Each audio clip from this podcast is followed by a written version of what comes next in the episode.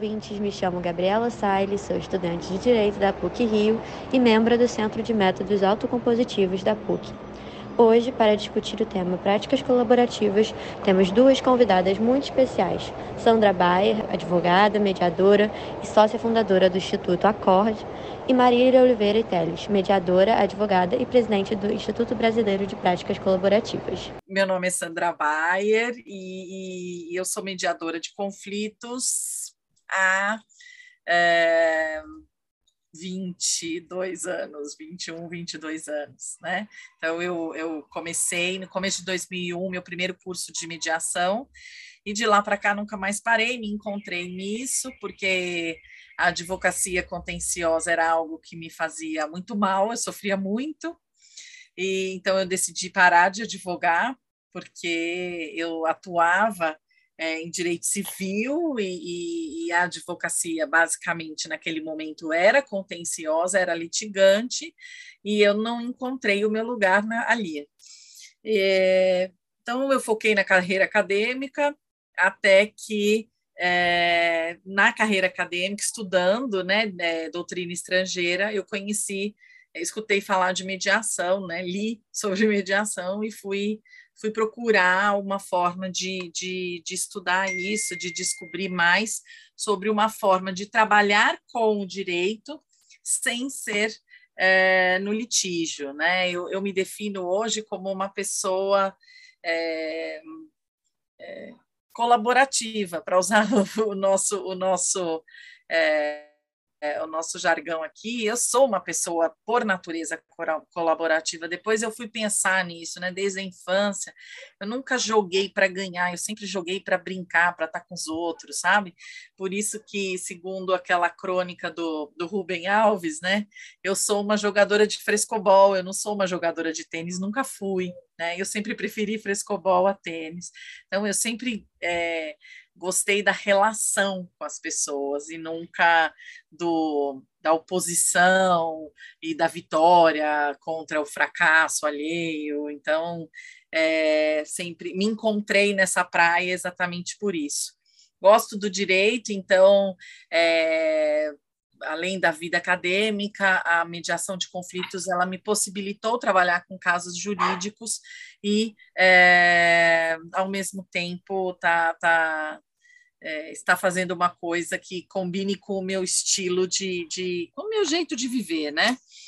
E depois, já no, no, no, na década retrasada, né, dois mil e seis, dois mil e sete, no Fórum Nacional de Mediação, aí fui me relacionando mais com outros grandes é, influenciadores da área e é, desenvolvi uma grande amizade com a doutora Tânia Almeida, e a gente fazia muitas coisas juntas dentro do Fonami, tivemos muitas atividades juntas, e isso nos aproximou de forma que, quando ela trouxe a notícia das práticas colaborativas dos Estados Unidos, logo eles montaram um grupo de estudos, né, no Rio, e, e, e ela chamou os conhecidos de São Paulo também para montarmos um grupo de estudos aqui em São Paulo, né, que, que ficou sediado é, de início no escritório do Adolfo Braga, e, e aí depois toda a história se desenrolou. Então, é, a minha, minha atuação profissional já há muito tempo é estritamente consensual, num trabalho, é, um pouco de advocacia que eu ainda pratico é preventivo e consensual, É, mais na produção de documentos mesmo para as pessoas, e a minha atividade é quase que exclusivamente mediação é, e advocacia colaborativa, além da vida acadêmica com a qual eu continuo, né? Que bom que você se encontrou nessa área. Uma coisa que eu achei muito interessante que você falou é justamente dessa importância, né, da colaboração, porque o direito, em síntese, assim, é, é a resolução dos problemas entre as pessoas. Então, não tem porquê, né, ao meu ver, acredito que vocês também, né, vocês estão balançando a cabeça, não tem porquê é, os advogados irem sempre para o litígio, sempre para o conflito, faz muito mais sentido realmente ir para a área mais colaborativa mesmo. É... Para a sua geração, isso já faz sentido de cara, de partida, e isso é tão bacana. E é. eu falo que é por isso que eu continuo dando aula na, na, na graduação, na universidade, que é para continuar plantando essa sementinha dentro dos jovens, né, de cara, porque o grande problema é que a gente aprendeu um direito muito diferente na faculdade, né, Marília? A gente aprendia a litigar. Eu me lembro que a minha mãe, ela contava para os outros, quando eu entrei na faculdade, ela não falou assim, ah, a Sandra entrou na faculdade de Direito, a Sandra entrou na faculdade de Advocacia. É. Então, e, e, e era para isso que a gente era treinado. Então, é, que bom que esse, que, que esse mote mudou e que hoje as pessoas acham lógico isso, que nós fomos os primeiros loucos a pensar que não era nada lógico, né, Marília? É bem por aí. É muito bacana te ouvir, Gabriela, porque tem isso. Acho que um dos maiores obstáculos que a gente enfrenta hoje para quem trabalha com gestão de conflitos, com meios consensuais de resolução de conflitos, é mudança de paradigma das pessoas formadas pensando que conflito equivale a confronto e, portanto, eu tenho que derrotar o outro. E quando a gente começa a perceber, né, que não, eu posso ver o conflito como uma oportunidade de transformação de todas as pessoas envolvidas, e eu não tenho que derrotar ninguém para isso, e muito pelo contrário, eu vou buscar meios de acomodar os interesses de todos na medida do possível, para que a gente crie juntos um caminho que nos tire desse lugar é, que, que estamos colocados em conflito, né? Então, isso é muito bacana. E me apresentando aqui um pouco, então, eu sou a Marília Campos Oliveira Teles. É, assim como a Sandra, eu estudei e trabalho aqui na São Paulo, capital, e desde dois mil e dezessete eu sou exclusivamente uma profissional da resolução consensual de conflitos. E o que, que isso quer dizer? É, quer dizer que eu atuo é, tanto como mediadora, quanto como advogada colaborativa, ou mesmo como uma advogada que negocia, mas partindo do pressuposto de que eu só fico com o cliente na construção é, de uma composição. E quando eu chego, inclusive, para o outro advogado, né, para outra advogada, que podem não ter a mesma formação, pode ter outra visão, mas essa é a primeira coisa que eu deixo claro. Olha, eu estou aqui para a gente construir juntos. Se não for possível, eu vou renunciar. O meu cliente sabe disso. Então, é um propósito maior e faz parte dessa mudança de paradigma, né? E só para contar um pouquinho da história, né? A Sandra foi lá atrás, eu brinco que ela é minha mestra, porque eu ouvi dela pela primeira vez na minha vida, isso foi muito impactante, e olha que eu só consegui fazer essa transformação em dois mil e dezessete, quando ela falou, eu não, não entendo a advocacia desta forma, eu não quero trabalhar dessa forma, por isso eu busquei a academia para poder me dedicar exclusivamente ao meu trabalho profissional na mediação. E a Sandra acendeu um farol na minha vida, daqueles assim que você está no meio do oceano e, e vê aquela luz brilhando. Então, para mim, a Sandra é minha mestra, porque eu nunca me esqueci dessa fala dela. E essa fala da Sandra, Sandra, eu lembro bem quando eu te conheci. Eu te conheci no vigésimo primeiro andar do Fórum Central de São Paulo, no setor experimental de conciliação, que é em segundo semestre do ano de dois mil e quatro. Eu estava fazendo a minha formação em mediação e aí me candidatei a atuar como conciliadora e eram só quatro, imagina, das mais de quarenta vagas que a gente tem, só para você ter uma ideia, Gabriela, é o maior fórum da América Latina, vocês sabem disso, apenas quatro varas cíveis aceitaram participar deste projeto piloto conduzida é, por uma juíza é, de São Paulo, a doutora Maria Lúcia, hoje ela é desembargadora, felizmente.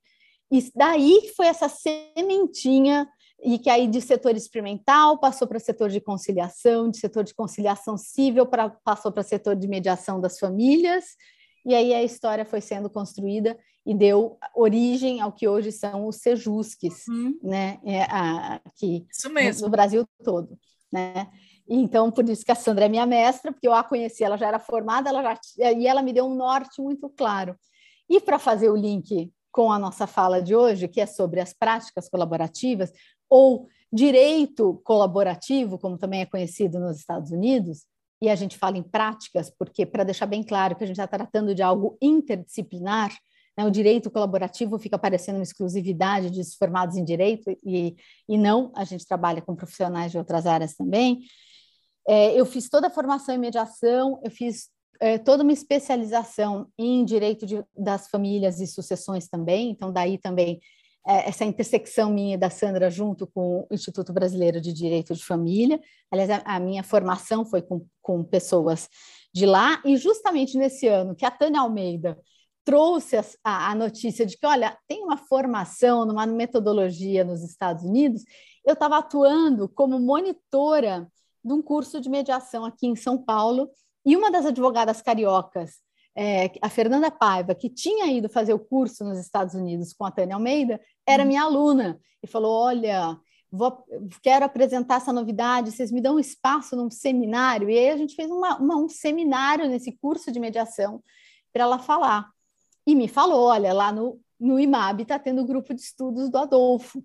E por circunstâncias outras da vida, eu não pude me juntar a esse grupo de estudos, mas fiquei em contato com o grupo carioca, com o grupo paulista, aguardando notícias, até que veio a primeira formação em para atuação interdisciplinar, né, no direito colaborativo, nas práticas colaborativas, em dois mil e quatorze, no Rio, quando todas nós fizemos, né, essa, essa, essa primeira formação em dois mil e quatorze. E de lá até dois mil e quatorze, quinze, dezesseis, eu fui construindo e falando, olha, ampliando essa ideia para gestão de conflitos, para ser uma profissional da resolução consensual de conflitos, dá para fazer a mudança. Eu não, diferente da Sandra, meu caminho, ao invés de eu ir rumo à academia, por causa, do, por causa da especialização em famílias, eu fui rumo ao estudo da psicanálise, então eu fui fazer formação em psicanálise, mas sem nunca querer ser psicanalista, eu só queria melhorar a minha escuta como advogada e mediadora. E a partir da formação no direito colaborativo. E aí outras coisas vão aparecendo também, né, Gabriela? Eu vi que o Diego fala que já teve aqui no podcast do C M A apresentando o desenho de solução de disputas. Você vai tendo notícias dessas coisas, você vai falando, olha, nós estamos todos falando disso, que é encarar o conflito de uma outra forma, que é de tratar os clientes como parceiros na construção da solução, e que é, como você bem colocou, o advogado resgatar o seu óbvio papel de resolvedor de problemas. Então é isso só que eu quero ser da minha vida, e hoje é o que eu sou é, da minha vida, e tenho o prazer, a oportunidade de, nesse biênio, ser presidente do Conselho do Instituto Brasileiro de Práticas Colaborativas, que foi criado lá em dois mil e quatorze justamente com a missão de difundir essa metodologia e de criar redes de profissionais para que a gente pudesse levar é, para mais gente a possibilidade de acesso a esse trabalho. Então, isso mesmo. Nossa, muito obrigada pela apresentação de vocês. É muito legal ver como as duas falam com tanta paixão sobre o tema, que para mim é algo muito interessante, muito importante, né, para o futuro do direito. E na apresentação vocês já contaram um pouquinho da história de como surgiram, como surgiram as práticas colaborativas tanto no mundo, né, quanto no Brasil. Mas antes de chegar nessa parte mais histórica, eu queria que vocês contassem um pouquinho sobre as práticas colaborativas em si, sobre uma definição, sobre o que vocês consideram, o que vocês diriam para alguém que nunca escutou nesse tema, o que são de fato as práticas colaborativas. Então, as práticas colaborativas, elas são um método de solução de, de litígios é, em que um, um advogado é, pode trabalhar em equipe, preferencialmente trabalha em equipe, é, para que, uh, e, e em equipe com o advogado da outra parte, isso já, já fiz uma confusão no conceito, né? É, então, eu, vamos lá de novo. É um meio de solução de conflitos em que os advogados das duas partes trabalham em equipe e que podem, inclusive, adicionar a essa equipe profissionais é, de outras disciplinas, né, de outras carreiras, de saúde mental, do, da área financeira, é, para a colaboração na construção de uma solução é, que, que é, contemple é, a, a, a satisfação de todo o sistema que está em conflito. Né? Então, no caso de, por exemplo, família, que contemple é, o, o bem-estar de toda a família. No caso de empresa, que mantenha o negócio e que possibilite que o negócio é, continue dando os frutos esperados. Então, quer dizer, a manutenção desse relacionamento e de uma maneira é, colaborativa, né? E, e transformando esse relacionamento da forma como as pessoas querem, mas é, o caminho se dá a partir da colaboração entre as pessoas. Para isso, um outro traço fundamental, além do trabalho em equipe, é, e que um trabalho em equipe que precisa, obviamente, de boa-fé e de transparência entre os seus profissionais, além disso, a gente conta com um traço determinante nas práticas colaborativas, que é a chamada cláusula de não litigância, né? É, que... que Na, pela qual os advogados entre si impõem é, uma obrigação de não fazer a eles mesmos. Né? Então, é, advogados e clientes juntos assinam um termo de participação em que fica claro, tanto aos profissionais quanto aos clientes, que aqueles advogados atuarão em benefício daquele, daquele, daquele grupo durante o processo colaborativo, e caso as partes desistam desse processo, caso, caso esse processo não chegue a dar um resultado esperado e elas queiram ir para o litígio, os advogados não as acompanharão, não as representarão no litígio. Colocando de uma forma bem claro. sintética, não, só vou sintetizar, que é o que a gente brinca, né, de papo de elevador, Gabriela. É um método consensual, multidisciplinar, interdisciplinar de solução de conflitos, que parte de um, de um termo de participação que tem três cláusulas básicas: a negociação com transparência, a cláusula de não litigância e de retirada da equipe em caso de não se obter um acordo. Então, a gente faz esse, esse combinado é, para a negociação seguir com confiança entre as pessoas, e para, com confiança, elas terem liberdade para pensar criativamente. Lembrando que, por ser, inclusive, a prática colaborativa multidisciplinar, e a gente, eu acho que quem trabalha com resolução consensual de conflitos está sempre ampliando a sua formação e diversificando, a gente tem dados, por exemplo, na, né, da, da neurociência, que, que quando a pessoa está afligida dentro de um conflito, ela tem a sua capacidade cognitiva diminuída em trinta por cento. Então, para tomar preciso, decisões. Então, eu preciso dar todo o auxílio e suporte é, que eu para que essa pessoa tenha condições de fato de decidir. Hum. E eu costumo brincar também é, que, num certo sentido, a, o termo de participação entre os advogados é uma boa solução para um problema que não deveria existir, né? Porque essa cláusula de não litigância, a partir do momento que eu, como advogada, entro numa negociação é, de boa-fé com o meu colega, né, com a minha colega advogada, é, ela deveria ser tácita, óbvia. óbvia, que eu não vou, durante, por exemplo, uma negociação de um divórcio, atravessar um pedido de arrolamento de bens. Ora, eu estou aqui negociando com outro, mas uhum. tudo bem. Se, se trata de um período de mudança de paradigma, como a gente vem falando, então é necessário esse termo para dar segurança aos clientes. A gente oferece essa segurança aos clientes nesse sentido: olha, podem falar, podem apresentar os documentos, é, inclusive tem um compromisso de eu mostrar documentos, mesmo que não me sejam pedidos, mas que eu entendo que eles podem alterar o rumo da negociação, eu apresento eles é, de boa fé e transparência, porque na hipótese de não se chegar a um acordo, é, há uma renúncia da equipe junto com todos esses documentos que foram apresentados, né, o impedimento de eu é, usar documentos eventualmente privados de numa outra situação de litígio.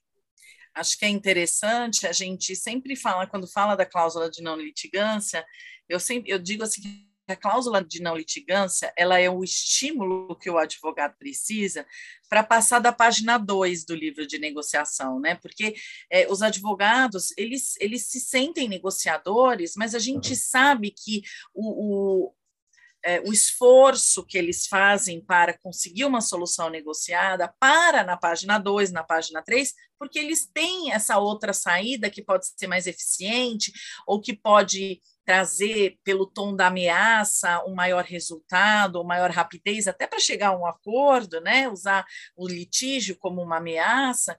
Então, é, é, com a cláusula de não litigância, eu, eu, eu preciso ler o livro inteiro, porque eu não posso sair dali, eu não posso ir para o litígio. Então, eu, advogado, se eu quero me manter naquele caso, se eu quero que aquilo dê certo para mim, na minha experiência profissional, eu preciso trabalhar para que aquela solução consensual seja obtida, né?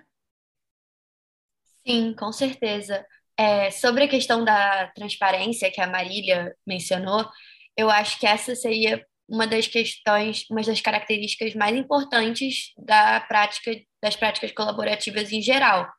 Mas tirando a questão da transparência, ou até elaborando um pouco mais sobre a questão da transparência, quais vocês acham que seriam as características que mais se destacam, que mais fazem esse método de resolução de conflitos se diferenciar do método tradicional, da questão da, da, da via contenciosa?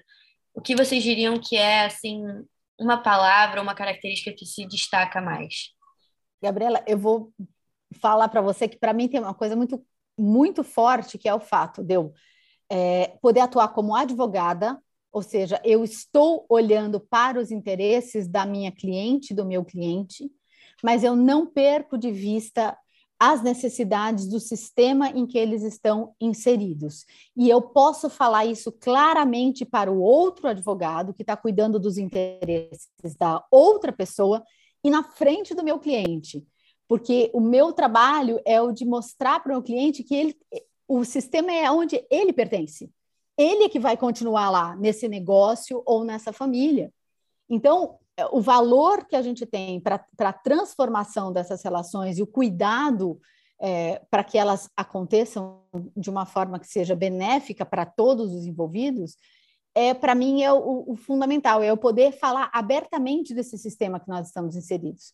Então, é poder, numa situação de um divórcio colaborativo, né, é falar claramente para o meu cliente, homem, por exemplo, né, é, ora, é a necessidade da mãe dos seus filhos que você siga pagando o plano de saúde dela, porque eles estão adolescentes, eles ainda vão fazer faculdade, né, nesse recorte, e se ela não puder pagar, são eles que vão cuidar, são seus próprios filhos. E poder falar isso na frente do meu cliente, diante de um pleito da outra cliente, por exemplo, num exemplo, né, aqui, passando. Então, para mim, eu acho que a grande vantagem é, das práticas colaborativas, do direito colaborativo, é preservar a minha atuação como advogada, mas podendo falar sobre tudo que está envolvido. E, e que, em oposição à linguagem da, do convencimento que eu tinha que usar quando você está no judiciário, porque eu tenho que convencer o juiz, não só que meu cliente é muito melhor e tem muito mais razão do que o outro cliente, como eu ainda tenho que falar para o juiz, o outro cliente é péssimo, hein? Ele é uma má pessoa. Vá dar nada para aquela outra pessoa, porque ela não merece. Quem merece tudo é o meu cliente. Quando muitas vezes a gente, num simples olhar, fala, puxa, não é assim, né? Então, para mim, é o mais satisfatório e o grande destaque é esse, essa possibilidade de a gente falar abertamente de onde nós estamos e com os clientes, onde vocês querem chegar, né? Principalmente na área de família, é, que é o meu foco, né, de, de especialização, enfim, é, que história vocês querem que essa família conte no futuro?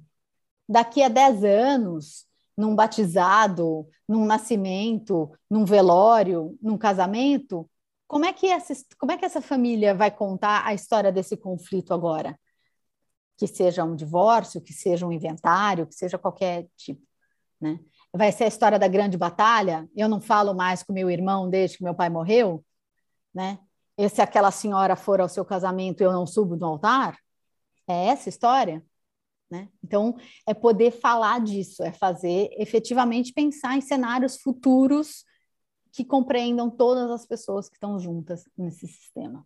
É uma visão mais a longo prazo, é um approach mais redondo, global ao conflito, que é muito importante, principalmente vendo como o direito mudou desde o seu início e o que aconteceu com ele, como ele foi se transformando nessa batalha que nem você descreveu, nessa coisa mais rancorosa, mais agressiva, E é muito bom que o direito está caminhando nesse para esse lado.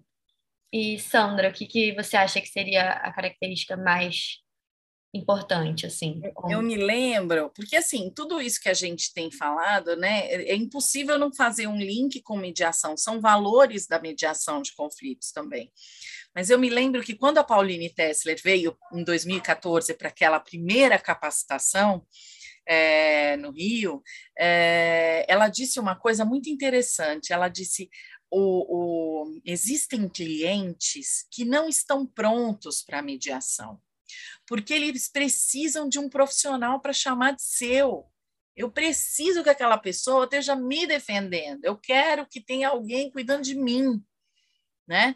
Então, ela disse, a, as práticas colaborativas, elas estão numa lógica de alguém que quer o consenso, mas que precisa de um advogado para chamar de seu, né? É, e da mesma forma, e até isso tem a ver com como as práticas colaborativas surgiram, né? O advogado, que até por conhecer mediação, já não sente mais, como aconteceu comigo e com a Marília, não sente mais a lógica no litígio, sim sente a lógica de, na utilização desses valores da mediação dentro da sua atuação como advogados. Então, eu acho que esse é o traço, né? São advogados que acreditam nesses valores, nesses princípios, É, das formas consensuais de solução de conflito, a exemplo da mediação, e por isso, para se capacitar em práticas, você também precisa da, da, da, do, do conhecimento de mediação, né, da, da formação em mediação, porque o advogado que conhece isso, que dá valor a isso, né, que traz isso para a sua experiência, mas que ainda assim atua como advogado, porque o cliente ainda precisa de um advogado para chamar de seu. E tem um outro traço, Gabriela, pegando carona aqui, né? O cliente precisa de advogado para chamar de seu, e advogado pode fazer muita formação, advogado pode ser muito bom de escuta, mas advogado é advogado, psicólogo é psicólogo, profissional de saúde mental, profissional de saúde mental, e assim por diante. Uhum. Então, outro traço distintivo do direito colaborativo é trazer para dentro da equipe, sem nenhuma hierarquia, mas numa troca interdisciplinar de conhecimentos, é, perceber que a pessoa tem a necessidade desse suporte subjetivo, dessa escuta, eu trazer esse profissional da saúde mental para trabalhar junto com a equipe, né? Junto com, é, atualmente, eu estou atualmente num caso que envolve a dissolução de uma sociedade de advogados, né? E que, então, eu e uma outra advogada fomos contratadas, e eles queriam o direito colaborativo, É, não só pela preservação da relação deles, mas também pela confidencialidade, porque eles não, né? Então fica muito resguardado tudo isso em, em eventuais acordos particulares que podem ser feitos entre eles. Mas à medida em que as reuniões começaram, eu e a outra advogada falam, falamos, além, eles foram sócios vinte e cinco anos. Né? E não é à toa que um deles, numa reunião, fala: o meu casamento durou a mesma coisa que a minha sociedade. No mesmo ano que meu casamento, que eu me divorciei, a gente encerrou essa sociedade. E a gente falou, então, pera um pouco, vamos aprimorar essa escuta, vamos trazer a pessoa para escutar outras coisas, ou uma escuta apurada para essa questão que você está me trazendo. Né? E além de, notadamente, o profissional de saúde mental, a gente trabalha com a ideia de um financeiro, um consultor financeiro neutro, né?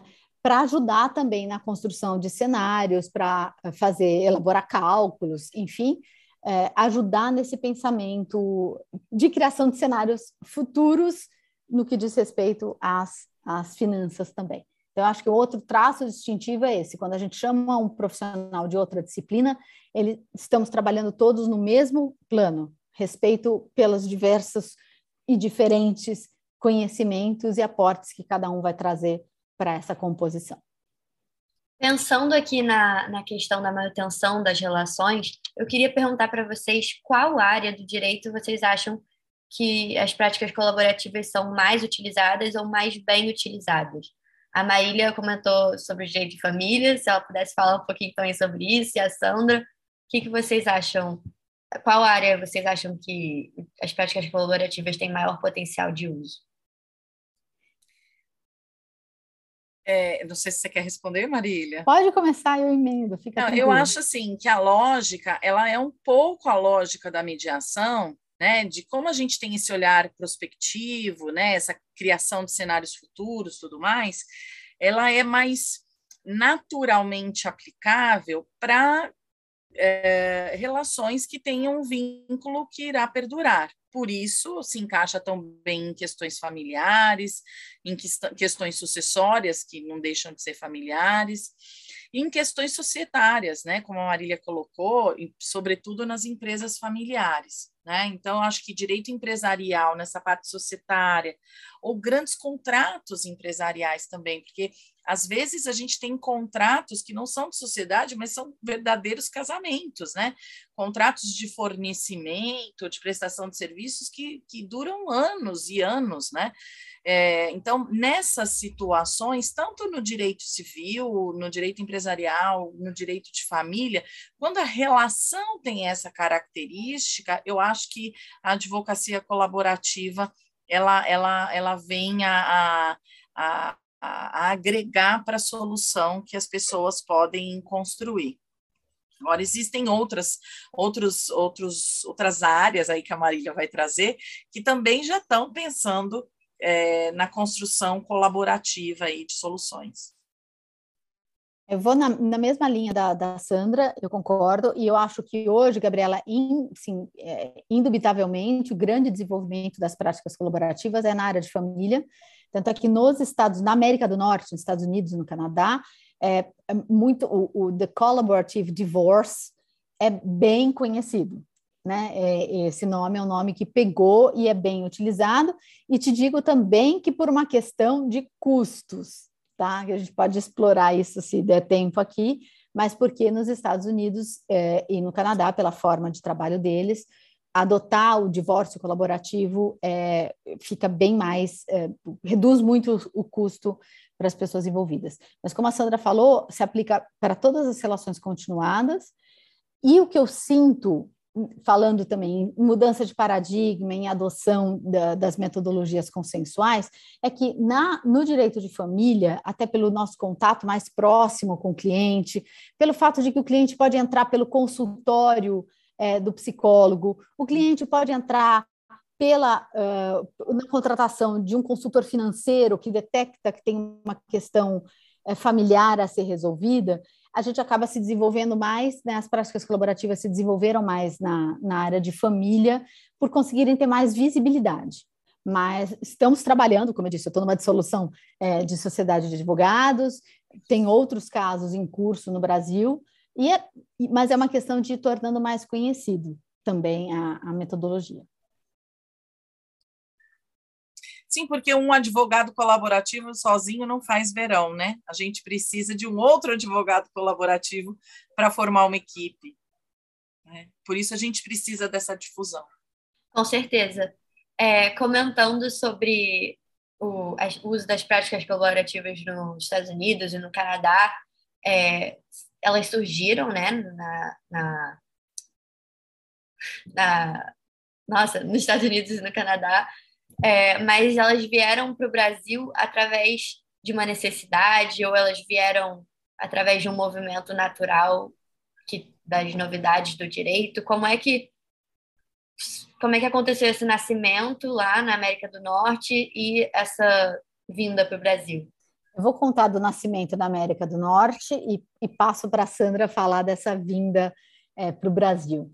Na América do Norte, Gabriela, surgiu é, por dois movimentos paralelos que se encontraram. Um movimento de um advogado lá de Minneapolis, chamado Stuart Webb, que é, em setembro de mil novecentos e noventa, ele, é, especializado em famílias, cansado de ficar com litígio, litígio, litígio, litígio, vendo as famílias perderem dinheiro, romperem relações, anos se arrastando no tribunal, ele toma a decisão de que ele não vai mais litigar, e ele escreve uma carta para o juiz da Suprema Corte Estadual, informando o juiz que ele, então, vai passar a procurar parceiros para isso que ele, então, está chamando de direito colaborativo. Como a Sandra colocou, um advogado colaborativo só não faz direito colaborativo. E essa prática lá no circuito deles vai dando muito certo, a ponto deles decidirem apresentar isso num congresso da American Bar Association. Pois bem, em paralelo, nós temos lá na Califórnia é, uma assistente social que trabalhava com terap- como terapeuta de família, que ela começa a perceber que os casais iam ao consultório dela, ela fazia toda uma dinâmica de construção dessa separação, desse divórcio, e aí eles tinham que é, ir aos advogados para construir, então, esse divórcio, legalizar esse divórcio, e chegavam nos advogados, os advogados estragavam todo o trabalho dela, né? Rompiam a comunicação, não respeitava os planos de parentalidade, de cuidado com os filhos. Então, essa, a Peggy Thompson, que é essa profissional da saúde mental, ela bate na porta da Pauline Tessler, é, que naquele momento era uma das maiores advogadas litigantes dos direitos de família é, da costa californiana nos Estados Unidos, e fala, olha, vamos trabalhar juntas, porque desse jeito não, não dá, né? Vamos, nós, vamos, eu faço aqui uma coisa, chega lá, é outra linguagem, muda tudo, vamos, vamos afinar essa conversa. E elas começam isso experimentalmente também, num grupo é, que vai trabalhando isso, essa interdisciplinaridade nas situações de família. E se encontram os dois grupos nesse congresso da A B A falando disso. E aí eles sentam para conversar, falam, olha, nós estamos falando então no fim da mesma coisa, né, de advogados trabalhando em prol da família com apoio de profissional da saúde mental e eh, financeiro também. Como é que a gente pode estruturar isso? E aí surge nos Estados Unidos a Associação Americana de Direito Colaborativo. E aí, vai, a partir disso, vai se expandindo nos Estados Unidos eh, para o Canadá, que é muito próximo culturalmente e geograficamente, até que essa Associação Americana é, de, de Direito Colaborativo, colaborativo vira a, a, a Associação Internacional de Profissionais Colaborativos, que hoje existe até hoje, que é a I A C P, a qual aqui, não, é, eu sou associada, e o, o I B P C, que é o Instituto Brasileiro de Práticas Colaborativas, é parceiro global e credenciado para formar as pessoas aqui. Então, a, a, no, no mundo, o direito colaborativo surge, né, dessas ideias que, que a onda da providência juntou e, e aí desenvolveu. E aí, para vir para o Brasil, passando a bola aqui para a Sandra, teve exatamente aquela historinha que a gente contou. A Tânia Almeida, mediadora carioca, soube desse, de, desse trabalho multidisciplinar num congresso da A B A e convidou duas advogadas cariocas, uma delas a Fernanda Paiva, para elas fazerem essa, essa capacitação para atuarem como profissionais colaborativas. E aí, Sandra? Uma coisa que é interessante dizer é que, assim, é, quando a gente conhece a, a, o direito colaborativo e as práticas colaborativas como eles estão hoje nos Estados Unidos, a gente percebe que eles, eles andaram muito, né? Não só começaram, né? Eles passaram a fazer experimentalmente, mas depois, então, se juntaram e, e produziram muitos documentos, né? Escreveram muito, produziram muito, muitos livros, muitos textos. Em vários estados existe uma legislação. Então, é muito comum, uma coisa que a gente ainda não tem aqui, mas é comum lá, Esse, esse termo de participação colaborativa com essa cláusula de não litigância ser apresentado no tribunal daquela comarca, é, dizendo assim, esse divórcio está sendo realizado, ou essa dissolução de sociedade, o que for, está sendo realizado colaborativamente, estamos nos comprometendo a não litigar. Então, se um processo bater lá, né, o advogado, esse processo não pode prosperar, porque é, houve uma... a cláusula de não litigância foi, foi notificada ao tribunal. Então, é, um dia teremos aqui uma lei que, que, que vai fazer isso, com que as pessoas efetivamente não possam é, chegar ao judiciário, né? Algum advogado que assine por uma primeira vez um termo colaborativo e queira desistir disso no meio do caminho, ele encontre um, uma objeção no tribunal, exatamente porque ele avisou ao tribunal de que ele estava assumindo esse compromisso de não litigância.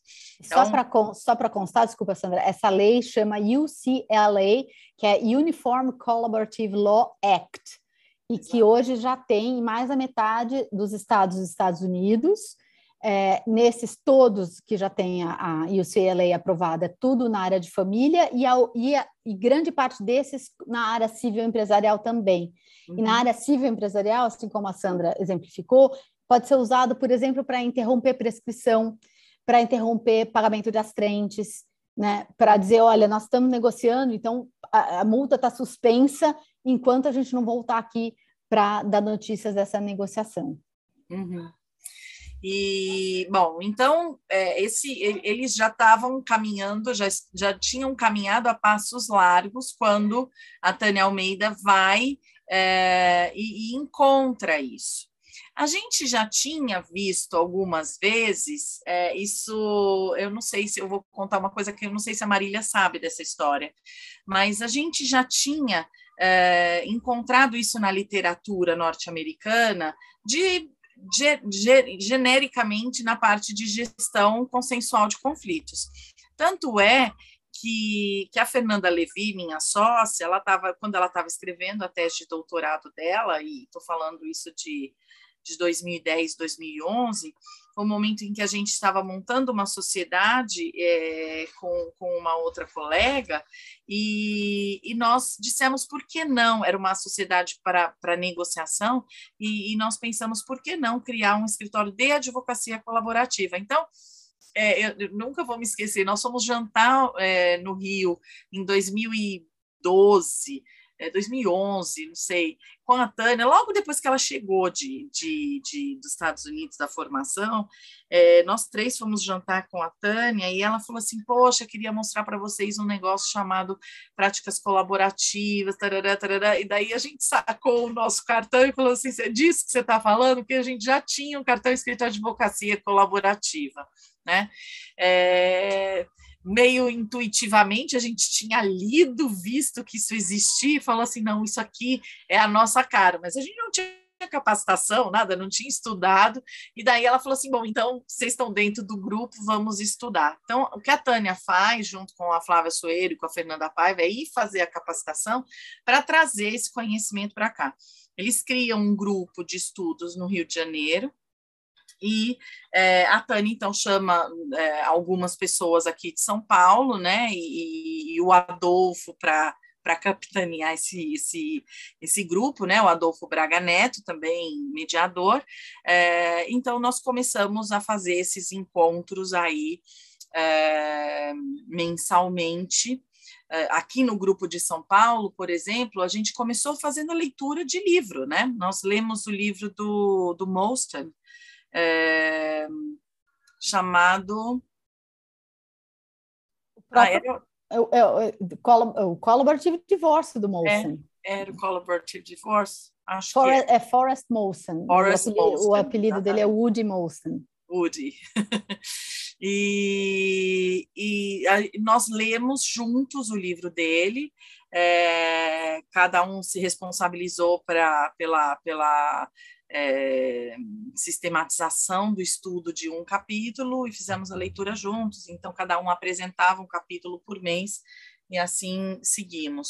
É, nesse momento surgem, vão surgindo pessoas novas, né? Então é, me lembro que é, no, durante, no meio do caminho surge o Marcelo Rodante é, no grupo, É, que era, tinha feito um curso com o Adolfo, o Adolfo tinha mencionado essa história num curso, ele falou, eu quero fazer isso, né? Então, as pessoas vão, a gente vai agregando pessoas aí no meio do caminho. É, e daí, em dois mil e treze, vem é, a possibilidade da apresentação desta prática que a gente estava estudando naquele momento para o Prêmio Inovare. Então, a Olivia eh, se disponibilizou para escrever esse documento. Ela tem a ideia, na verdade, de não, vamos escrever isso, vou fazer um documento, o grupo todo topa, vamos fazer e tal. Então, eh, ela apresenta o, o, esse projeto É, com a Tânia, com o Adolfo e com o Marcelo Rodante, né? Mas nós vamos vários para Brasília, nós fizemos uma excursão para o Prêmio Inovare é, e fomos todos lá para para receber a notícia de que as práticas colaborativas é, ganharam o Prêmio Inovare na categoria da advocacia. Então, a partir daí, a gente fala, poxa, então eu acho que, que é um caminho que a gente pode, sim, seguir. Então, vem a segunda ideia, vamos montar uma capacitação aqui. Então, quem a gente vai chamar dos Estados Unidos para vir para cá? Então, a gente encontra a Pauline Tessler através do I A C P, que é esse International Academy of Collaborative Professionals. É... Então, a Pauline vem, ela fala, não, vamos levar a equipe toda, né? A Olivia, a Olivia vai para um congresso lá do I A C P, nós todos nos inscrevemos no I A C P, e, e daí ela faz contato com a Pauline para trazer a Pauline para cá, também para já começar a traduzir o primeiro dos livros que nós traduzimos aqui, é, da própria Pauline, o divórcio colaborativo, e... E aí se monta essa capacitação é, no Rio, de dois mil e quatorze. A, a capacitação, ela acontece e, ao mesmo tempo, acontece a fundação do I B P C, exatamente porque estava todo mundo no Rio, né? Toda, toda a equipe organizadora desse, desse evento no Rio. A gente é, fez algumas reuniões antes, durante é, o congresso. Nós nos reunimos no, no apartamento da Tânia Almeida, tem fotos dessa, desse momento, e a gente cria aí uma estrutura do que vai ser o I B P C, o Instituto Brasileiro de Práticas Colaborativas. Então, o I B P C surge junto com a primeira capacitação. E daí, logo depois, a gente monta uma segunda capacitação internacional, que foi a capacitação da, que a Sherry Ebner fez aqui em São Paulo, e nós montamos aqui em São Paulo, é, que foi uma capacitação, acho que foi, é, a Marília estava também, Marília? Outubro de dois mil e quatorze, a capacitação da, da Pauline, e é bom lembrar, Gabriela, que não vem nunca a profissional sozinha, sempre uhum. vem a equipe interdisciplinar de professores. Então, quando vem a Pauline Tessler, vem Pauline Tessler, Peggy Thompson e Lisa Schneider. Exato. Em outubro, quando vem Sherry Ebner, o foco dela é a capacitação para atuar na área É, civil empresarial. Isso. Então, ela traz... Veio a, com a Anne. Veio com a Anne também, e ela traz também para um workshop de encerramento a Luemara Wagner, que é uma advogada, embora nascida no Brasil, que trabalha no, nos Estados no Unidos. E nessa ocasião, o primeiro grupo faz a formação, que é o que a gente chama é, Train to, to Trainers. Train the Trainers.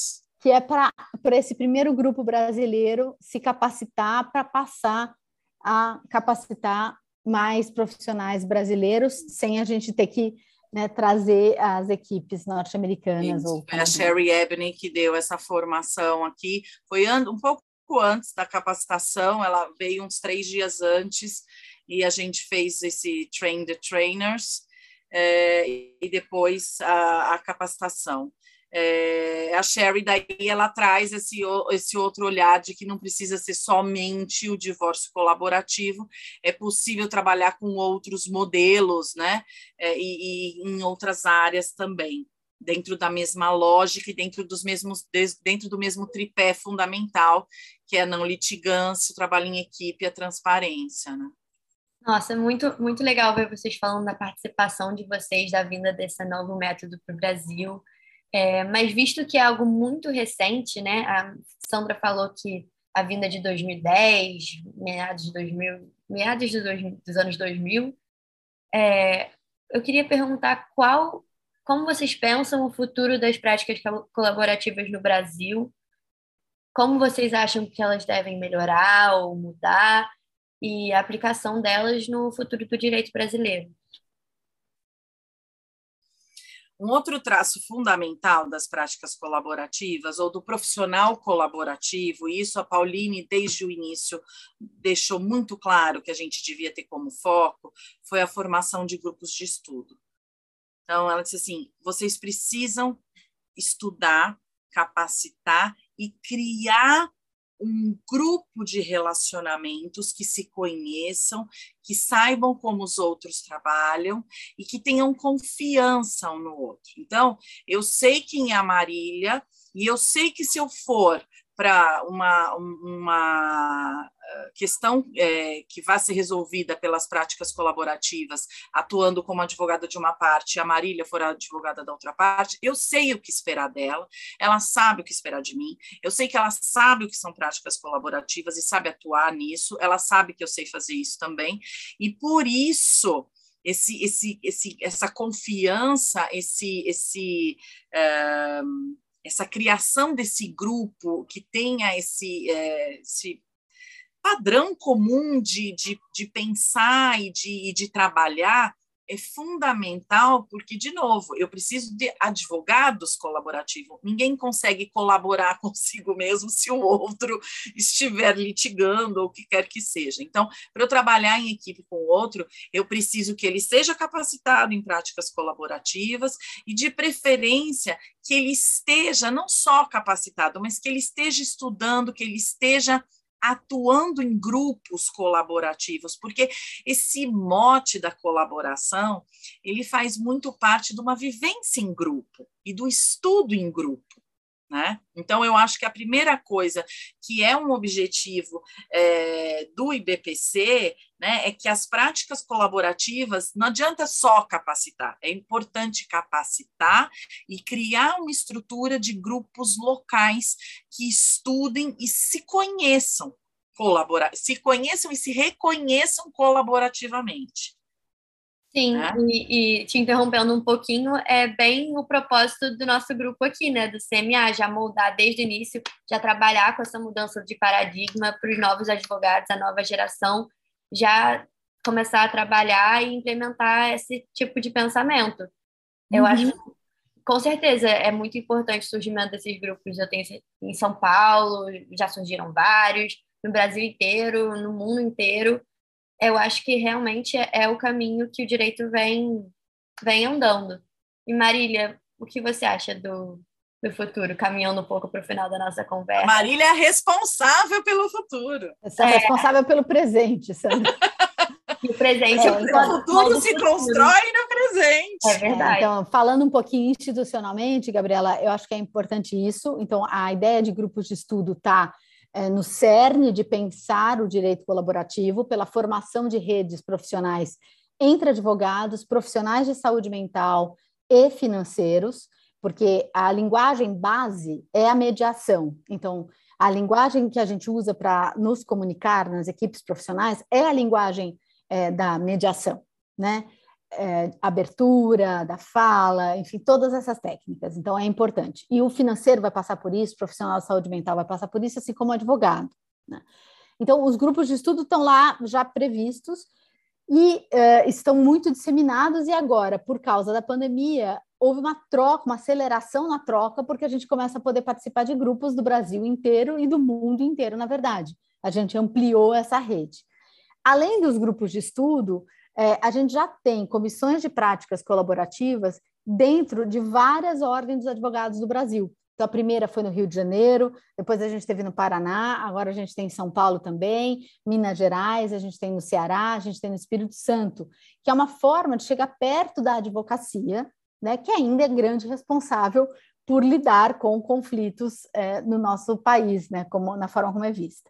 Em paralelo às comissões nas O A Bs, a gente tem desenvolvido dentro do Instituto de Práticas Colaborativas a ideia das diretorias estaduais, porque o Brasil é imenso e tem necessidades diferentes.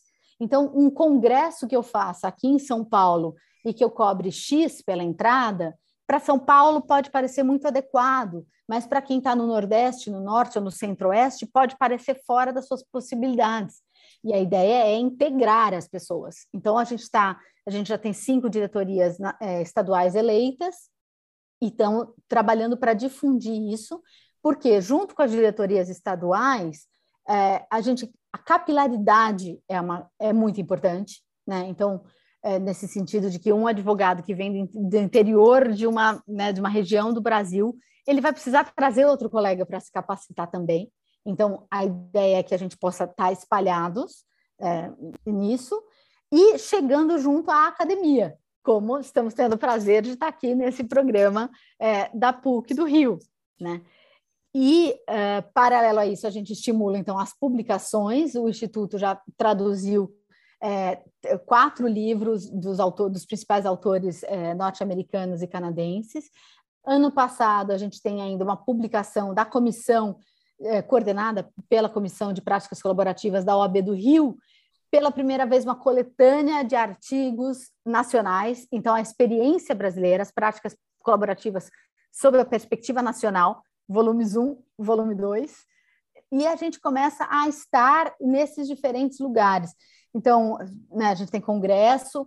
Estar associado ao Instituto é uma forma de você tá, o, qual é a grande diferencial? Olha, procura o práticas colaborativas ponto com ponto b r e acha um profissional colaborativo, né? Se, se, se vem fazer o divórcio comigo, fala, olha, fala para o seu marido procurar, ou a sua mulher, é, enfim, um profissional no práticas colaborativas ponto com ponto b r. Qualquer profissional desse está capacitado para atuar conosco, então isso é uma forma de dar visibilidade aos profissionais também, né? E eu acho que, em termos de futuro, Gabriela, o futuro são as redes e o futuro é ampliar a visão para pensar em todos nós como gestores de conflitos, né? Como profissionais que estão aptos a lidar com isso. E eu, eu acredito que o advogado e a advogada, é, se não na graduação, mas como formação complementar, na graduação ele tem que ter ouvido falar. Isso, para mim, é, assim, tem que, é, é imprescindível, sine qua non. É, mas ele tem que conhecer para poder oferecer ao, ao cliente, porque a escolha tem que ser do cliente, de como ele quer resolver o seu conflito. Então, para mim, a ideia é a gente pensar cada vez mais em termos de resolução consensual de conflitos e qual é a metodologia indicada para a cada caso concreto, né? E aí, nesse sentido, né, por exemplo, o desenho de sistemas de disputas, ele coloca isso de uma forma bem clara, que é: eu posso fatiar o conflito, se eu precisar, para resolver usando um pedaço com direito colaborativo, um pedaço com a mediação e até um pedaço com a arbitragem, e outra com a negociação direta, enfim. Então, para mim, o futuro está em ampliar as, os, as, a formação das pessoas, aprofundar o conhecimento dos profissionais que trabalham com conflitos dentro do direito e nas áreas que contribuem É, para a resolução de conflitos, para mim, e cada vez com menos território, sabe? Cada vez mais num, numa rede mesmo